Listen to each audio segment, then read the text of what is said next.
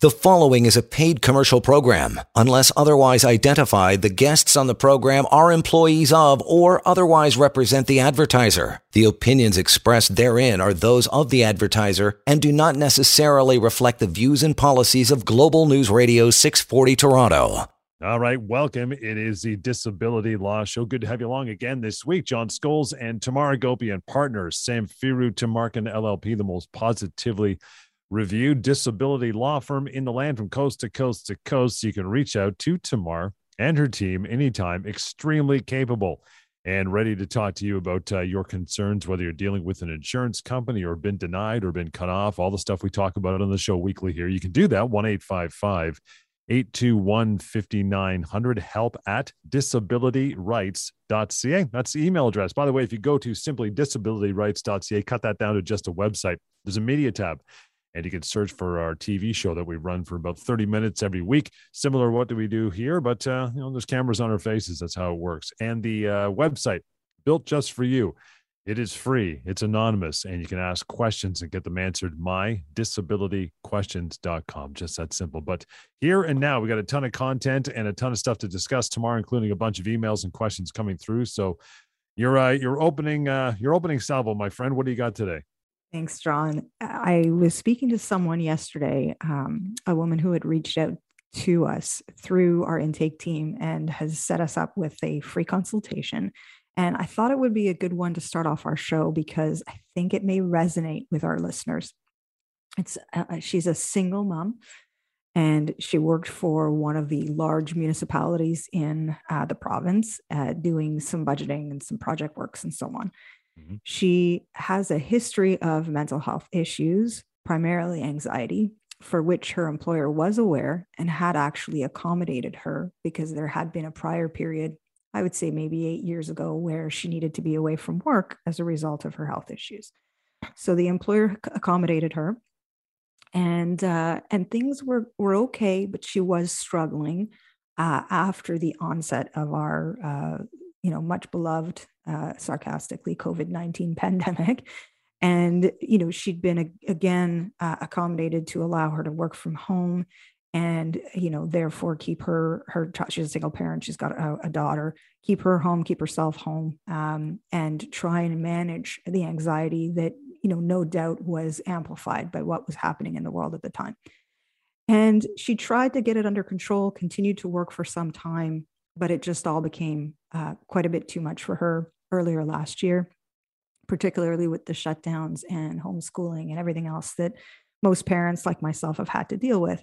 And she actually was diagnosed with depression. So although she had an ongoing history and management of anxiety, she had an onset of new diagnosis and condition, again, supported by her ongoing psychotherapist, family doctor, and now a specific diagnosis from a psychiatrist. So she uses up a bunch of vacation time first. Then I believe she applied for and received EI sickness benefits. And then her employer said, look, your health is persisting. Obviously, we recommend that you go and apply for long-term disability benefits under our group plan. So she goes ahead and does that.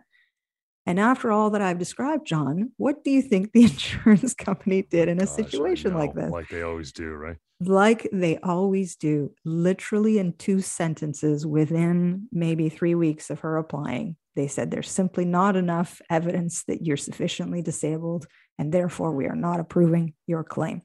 They did very little to assess her situation. I think she had one phone call, she said to me, with the insurance company's adjuster to describe this, what I've described in a few minutes. Obviously, it was a longer conversation with the insurance company with greater detail, and they were extremely dismissive of her claim and just denied it outright. And I swear to you, John, when I started out the call with her, I said, I am scratching my head. I don't understand why you have not been approved. For those of us who have not heard our show before, long-term disability benefits are available to individuals who have a health issue that prevents them from working. It's rather simple, actually. The test is total disability. It's a misnomer to some extent, but when you've got the medical support that you cannot work as a result of your health, full stop, you should be applying and being approved for long-term disability benefits. you know, part of that discussion with her was, you know, what do I do in a situation like this, Tamar? You know, maybe they needed to see another report from my psychiatrist. Maybe they needed to see something else from the psychologist. You know, what I'm thinking of appealing. And I said, look, of course you can appeal. Of course you can appeal. That's well within your right to do so. But let's be reminded of this. They were very dismissive of your claim out of the gates. They had all this information available to them. You had provided them a thorough history, and the history was included in the medical information submitted to the insurance company. They did not bother doing any sort of medical review, and they just declined you out of the gates.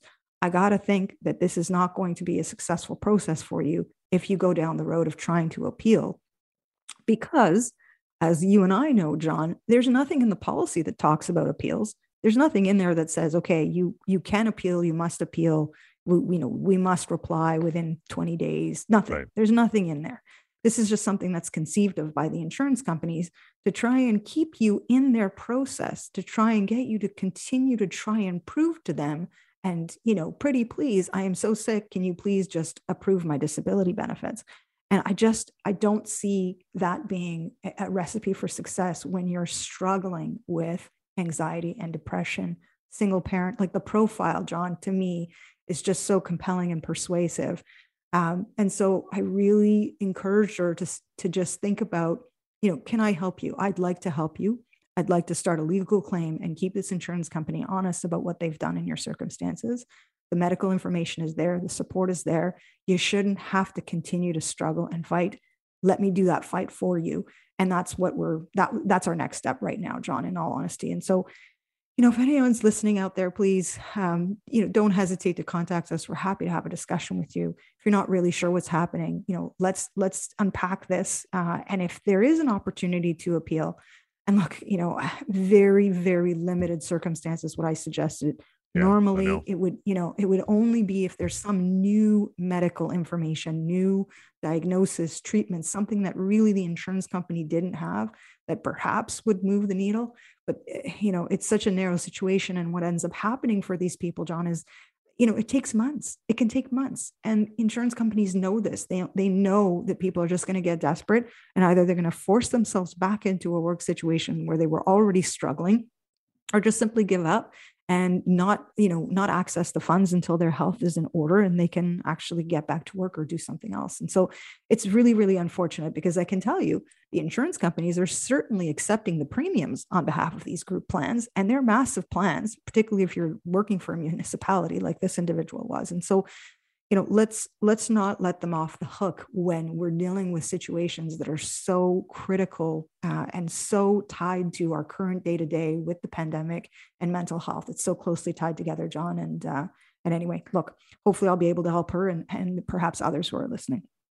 You know, it's interesting. Whenever we talked about these, cases are different all the time. All your clients, they all have a, you know, whatever the reason they come to you is different for everyone. So, you know, you've got to pivot every time you talk to a new client. But the one thing that almost seems universal with all of them is the cutoff and the denial and this appeal that comes. And it's, everyone gets it eventually. And it's just, at that point, it's like rearranging deck chairs in the Titanic. It's going to get you nowhere, but people don't realize it. And until they talk to you or hear this show, right? They just figured, oh, it's an official thing. I got to appeal. It looks all official. It's on nice letterhead. This must be a government run thing, so on and so forth.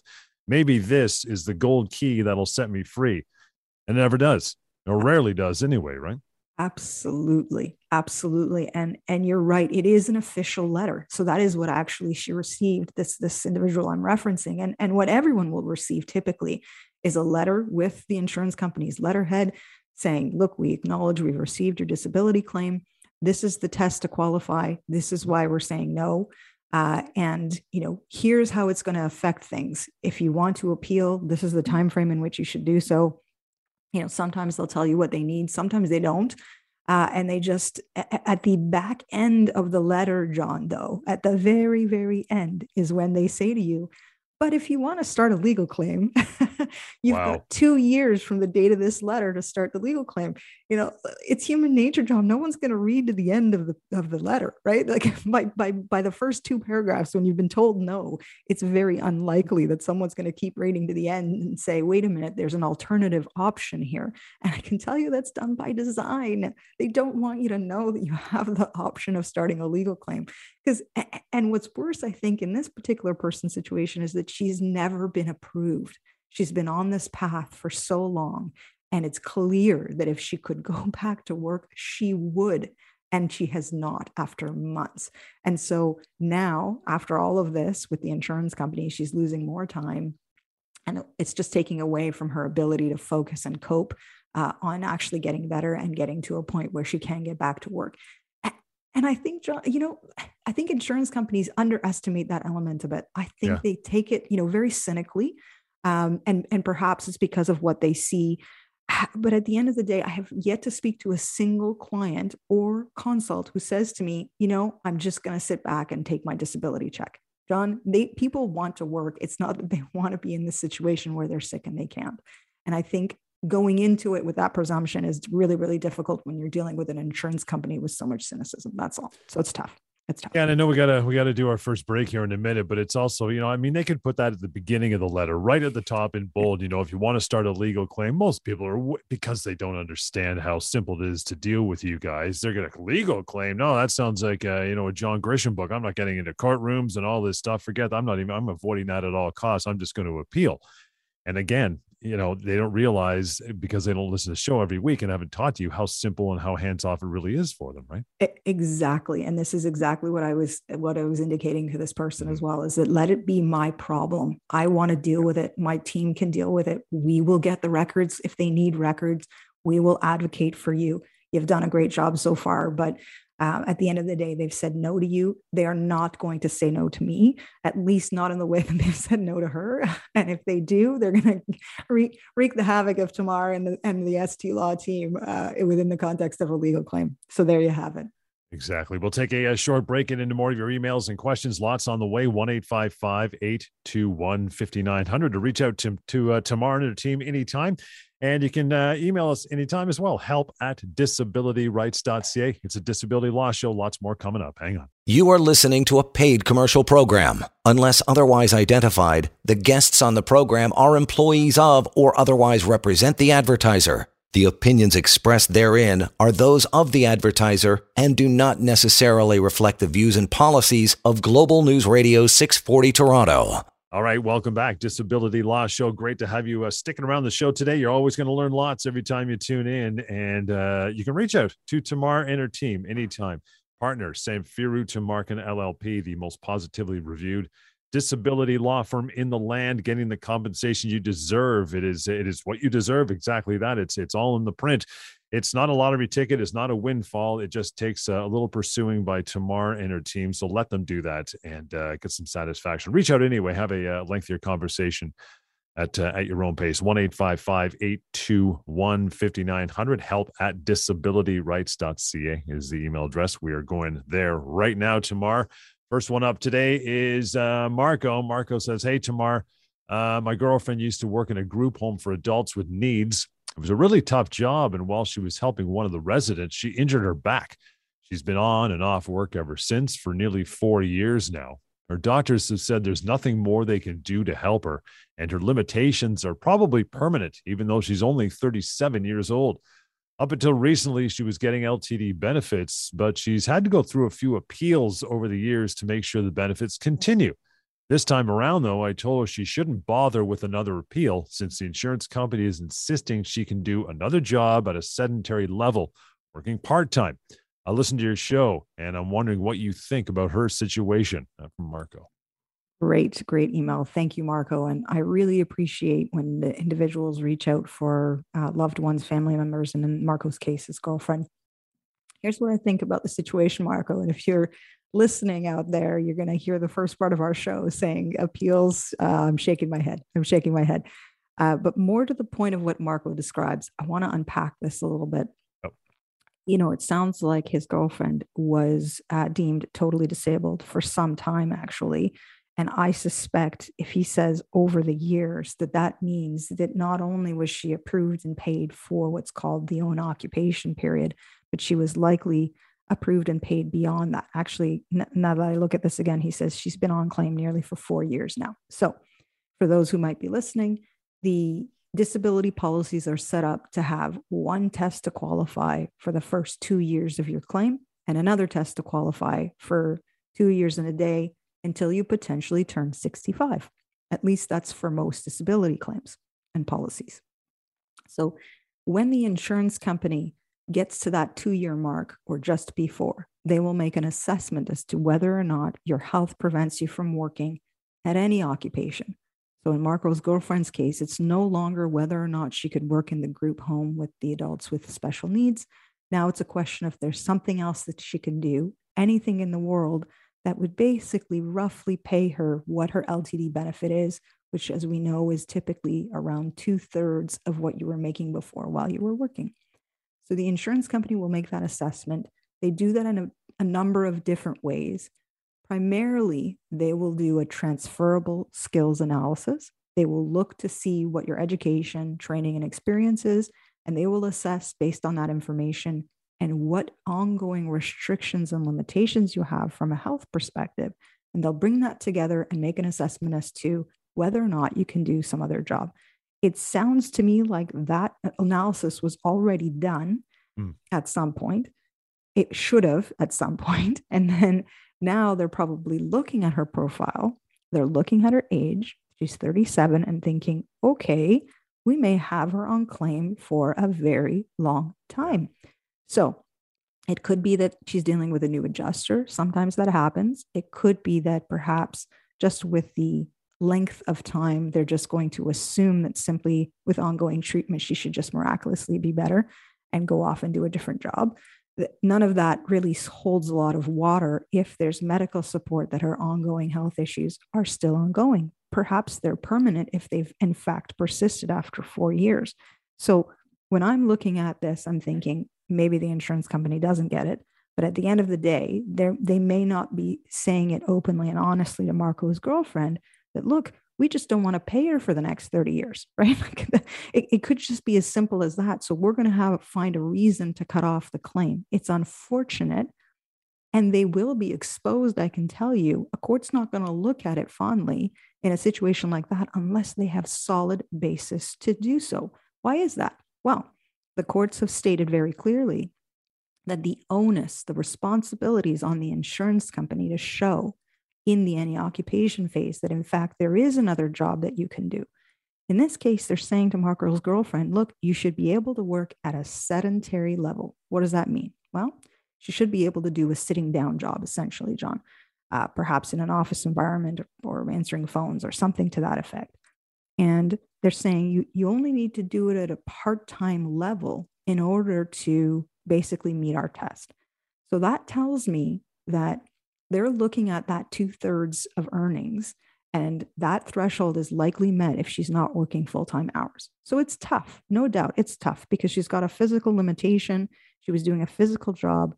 You can understand why the insurance company approved and paid, but they also approved past that 2 year mark. And so now the onus is on them, if it ever were to see the light of day of court, to justify their position as to why they agreed that she was totally disabled from any occupation for a number of years before they pulled the plug and cut off her claim. So if I'm Marco and his girlfriend, yes, I would definitely pursue this by way of a legal claim. And I can tell you the first next step after I get retained, John, is I request the claims file. I want to see exactly what the insurance company has in their file that justifies having cut off her claim in a situation like this. After everything I've described, by the way, after years of having her own claim and having made this assessment, why now? So that's what I would like to look at, and then obviously support that as a means to start the legal claim and put, the feet to the fire to the insurance company to talk about what makes sense here in a situation like this. Is it reasonable what they've said to her that she can in fact go back and do a part-time level, sedentary level type job? So you mentioned seeing the file and all the contents of it. I mean, once you start a legal claim, do they not have to give that to you if requested? And number two, if Marco or his girlfriend simply asked for it themselves, the chances of them getting even parts of it are slim and none, no? Yeah, absolutely. You know, it's interesting. So we need an authorization, obviously, on behalf of our clients to actually request the file and get a copy of the file. And so we do that, and we know where to send that, and we usually are pretty good at getting it. But you're right, John, I have had clients who have tried to get a copy of their file themselves and have gotten barrier after barrier from the insurance company because they don't want you to see what's in there, which is honestly, it's very odd to me.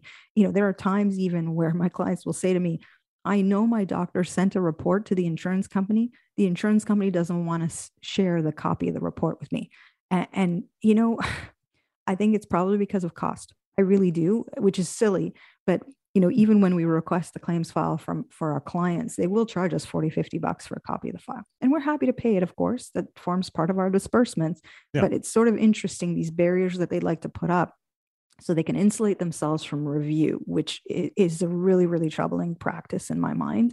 But yes, we are very effective in getting a copy of that file. And, you know, I think it's also, when you're looking at it from a disability law perspective, I can also quickly take a look, see what's missing, see the underpinnings of the decision and know, look, this is where I'm going to attack them. This is the way I'm going to frame up the legal claim. And this is how I'm going to pursue and advocate on behalf of my client. And so it's hard to articulate for our listeners what exactly I'm looking for. But even in what I've described, you want to make sure that the insurance company has done a proper analysis. And when they haven't, that's really what opens the door to a whole whack of trouble from the courts and from us lawyers who pursue these claims for our clients. Can a disability insurance company, or I guess for that matter, private investigator, legally get access to stuff like text messages, emails, maybe even phone records in a lawsuit? Can they do that? That's a good question, John. I mean, not an irregular course type thing. So typically, if you're on claim with an insurance company, yes, there could be the possibility that the insurance company is going to hire someone to poke around.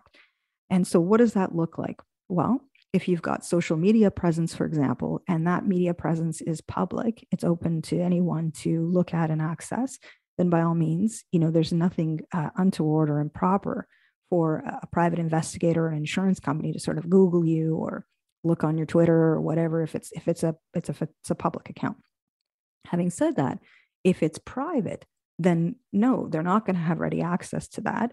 And even in the context of a legal claim, they're not going to have ready access to that. The way that it works in the context of a legal claim, John, is that everything that we exchange in terms of information between us and our client and the insurance company is all governed by the principle of relevance. Mm. The rules that govern these legal claims have set out that if it's relevant to the legal claim, then it's a document or information that should be shared. And I'm just scratching my head. Why would text messages or emails, let's leave emails aside for a moment, but text messages and phone records, I have a hard time understanding how that would be relevant to a disability claim. Look, we have cases at our firm that deal with motor vehicle accident claims, John, and sometimes there's questions around, was someone texting while they were driving when they were involved in a motor vehicle accident? Okay. Then I could see it's relevant and something that maybe should form part of the claim and the discussion around who's at fault for a motor vehicle accident. I don't see that same relevance for a disability claim. And so I would resist certainly an insurance company who's suggesting that phone records would be relevant unless there's some basis for that. Emails, though, are something a little bit different. Okay. In other words, let's think of a scenario, even if we think back to Marco's email, if his girlfriend's been emailing back and forth with the adjuster and the adjuster has asked improper questions or perhaps has been improperly difficult or harassing or not comprehensive in certain things, what have you, then emails in that situation actually are quite relevant. And I certainly want to make that part of the record in the legal claim so that I can use that as leverage to the insurance company to say, look, I think this is potentially a claim for damages. I don't think you operated in good faith with my client, and I think a court's going to agree with me. In a situation like that, it's not that the private investigator is going to get the email, but it's certainly something that I would consider facilitating and providing on a relevance basis in the context of a legal claim. So let's backtrack. If you're on claim and you're just on a regular disability claim. No, the insurance company does not have an unfettered right to either your text messages, emails, or phone records. And even in the context of a legal claim, your lawyer will navigate on the basis of relevance what's important and relevant to produce. Unless it's public social media, there's going to be no access to that kind of information in the context of a disability claim. It's interesting too, but it doesn't, having said all that, it's not going to stop them from at least trying. I mean, even going around you guys, or even if you're not involved, they're going to still try, no?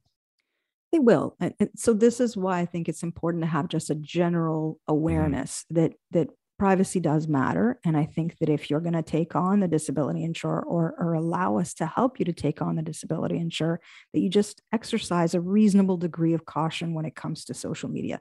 This is what the advice I give to all my clients, John, is that, look, things can be taken out of context, and you're better off not having to have that debate or someone trying to probe if you're not putting yourself out there with either pictures or videos or other things that really may take away from the profile of a disabled claimant.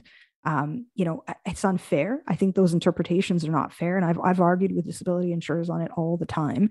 But at the end of the day, you do want to sort of protect yourself, because they may try, most certainly.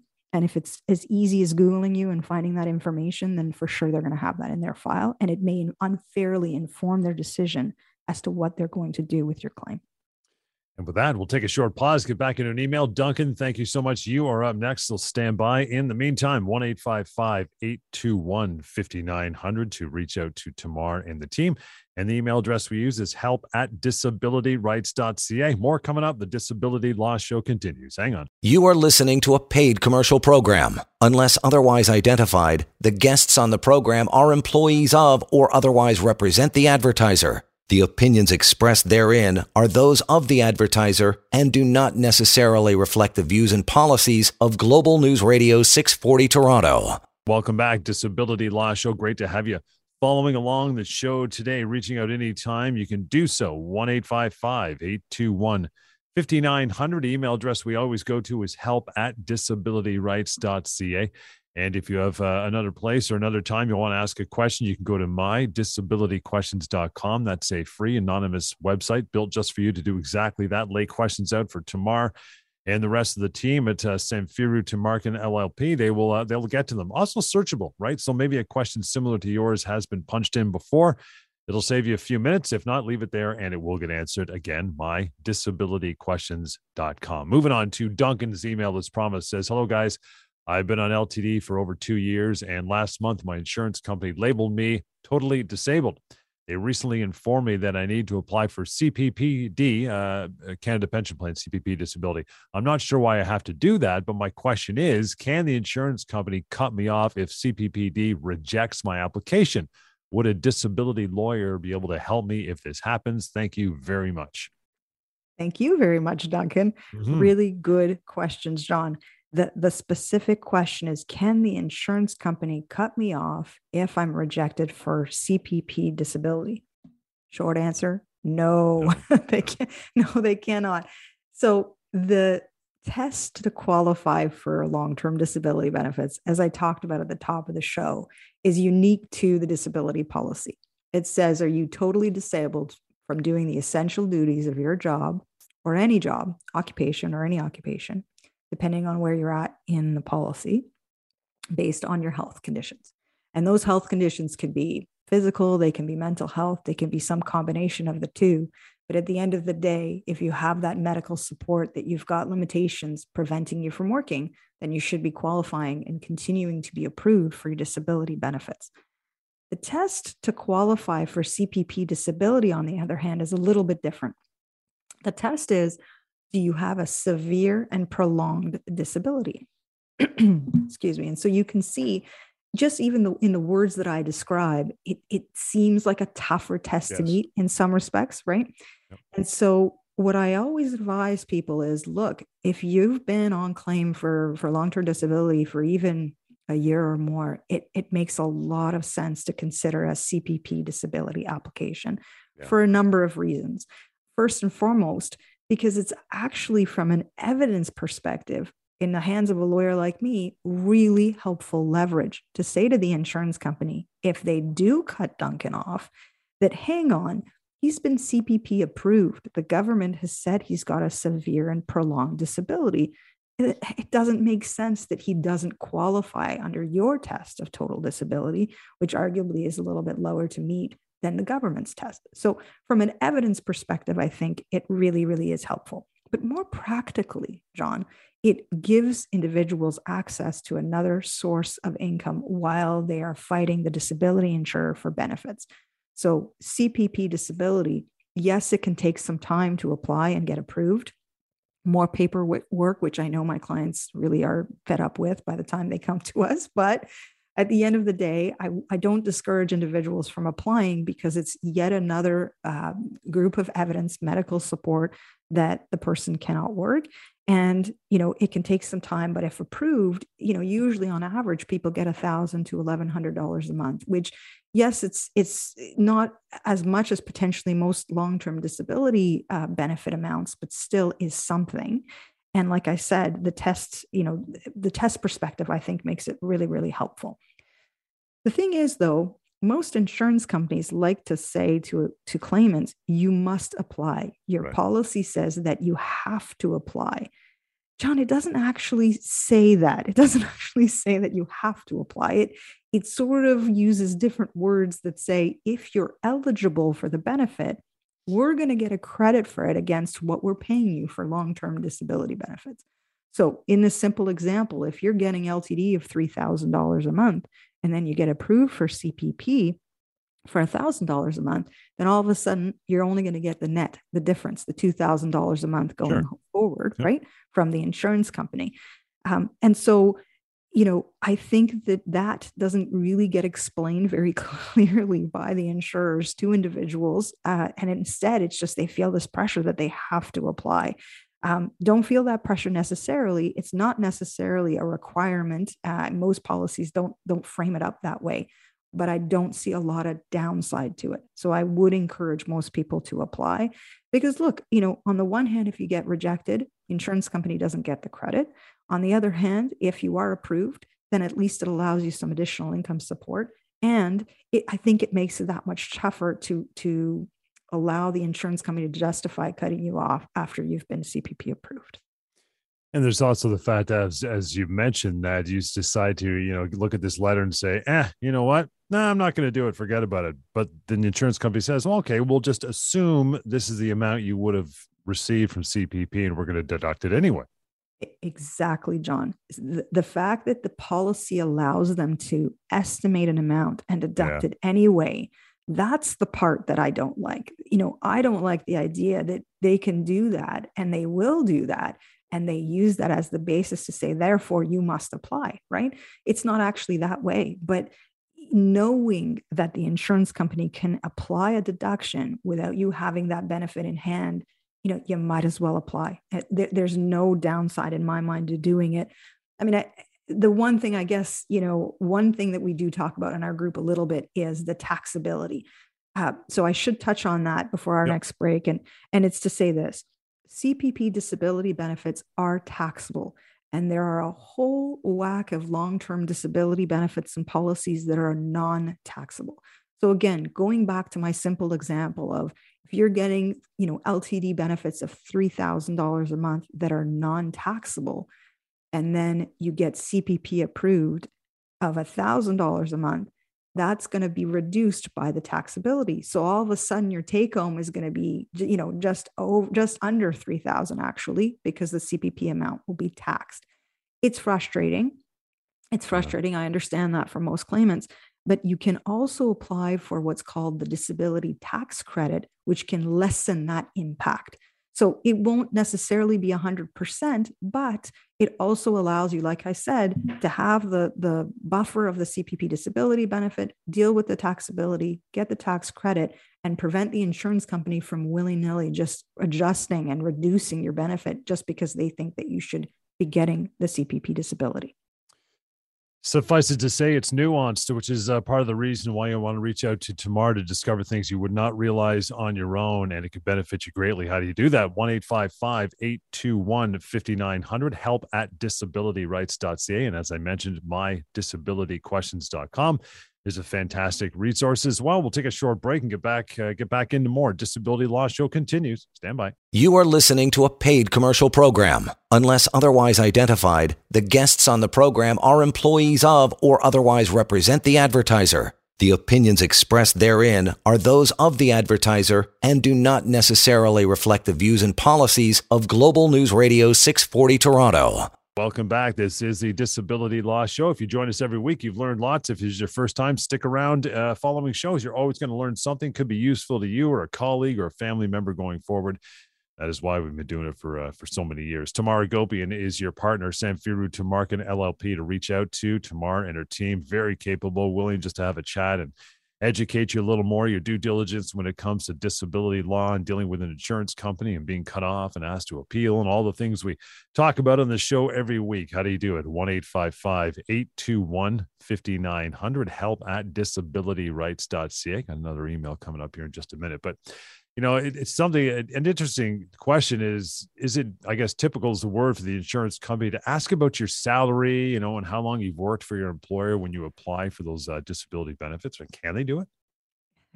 They can, and they will, John, because the way that long-term disability benefits work is that it's typically a percentage of what you were earning right before you became unwell and needed to take a leave of absence. And so they need to confirm what job you were doing and also how, what you were earning. To put a real fine point on it, think of a situation where you might have an employee who is working hourly, perhaps in a sort of a warehouse type setting, and the hours fluctuate that he's working. So perhaps, you know, he's earning a little bit more one week and a little bit less the next week and so on and so forth. And so it's important that you know, you understand clearly how the policy and the insurance company is calculating your long-term disability benefit. And you do want to make sure that you or your employer or both are providing accurate information of the job that you were doing. What were your occupational duties? Were you being accommodated for a period of time before you stopped working?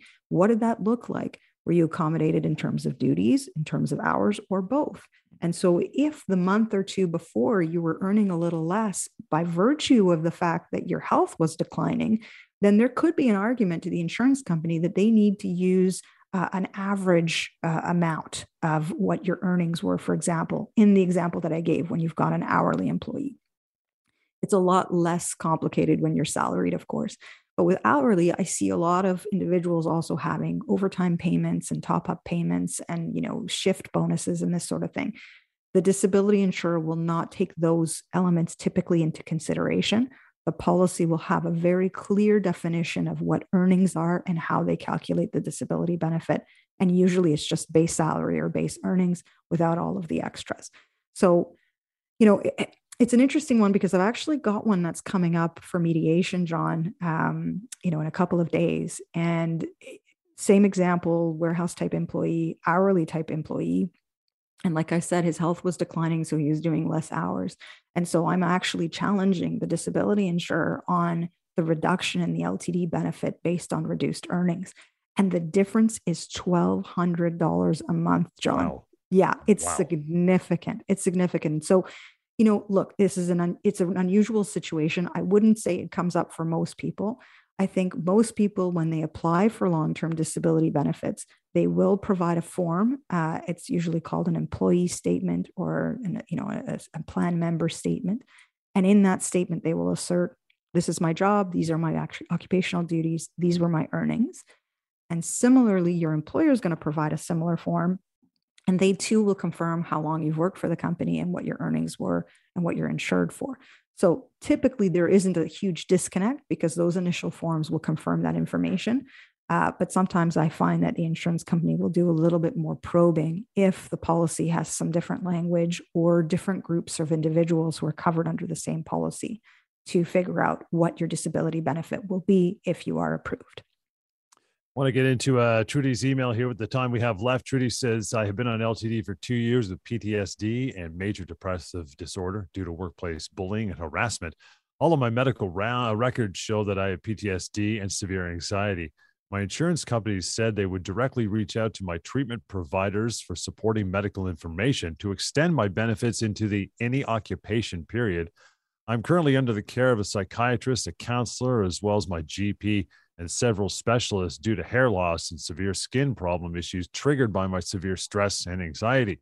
All the requested doctor's reports were submitted and confirm I am not medically able to return to work in any occupation. When I first applied, I had to go for an IME in February of 2020 to qualify for acceptance. Now my insurer says I need to have a transferable skills analysis. Do they have the right to ask me for this? Is the insurance company the insurance company has been sent my reports on a quarterly basis. I do not know my rights as far as this goes. Are the multiple specialist reports not evidence enough at this time? I continue to receive treatment from all these professionals. Do they really have the right to disregard these reports?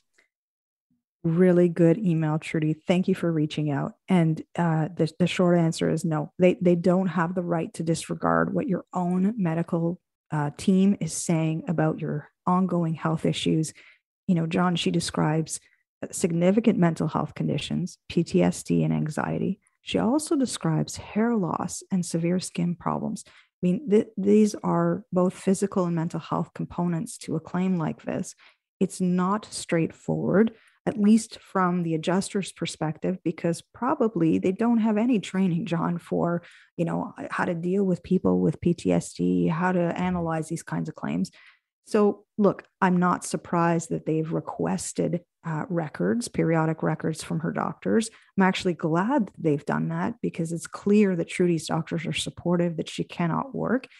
I think what's concerning me a little more is how regularly they've asked for it. So they're asking for her to provide updates on a quarterly basis. That seems a little bit aggressive. And I think it's because she's probably nearing that, you know, change of definition. She makes reference to it. She also says to us that, you know, she will be undergoing a transferable skills analysis. Do I have to do that? So again, going back to what I was talking about at the top of the show, the insurance company has to do their due diligence when the test changes to continue to qualify for benefits. So when it now becomes a question of whether or not Trudy can do any other occupation, they do need up-to-date medical information from her own treating doctors on what her ongoing issues are, health issues, and they will need to evaluate, look, could she do another job, another occupation, given what her education, training, and experience is? And on that basis, then make a decision on whether or not she is totally disabled. And they do not have the right to disregard these reports and that information. And if they land on the wrong side of it, John, then, you know, I hope her next phone call is to us and we can help and challenge the insurance company. Because I can tell you, I've looked at these TSAs so many times, and oftentimes the underpinnings are not correct, the assumptions are not correct, and they don't take into consideration all of the health issues that Trudy has just described to us. So if this sounds like you, please don't hesitate to give us a call. Let's have a chat. Trudy, appreciate that final email, and thank you for your time, for joining us today as well. We'll leave it from there for next time. Always more to talk about and always ways for you to reach out, possibly to get on the next show as well.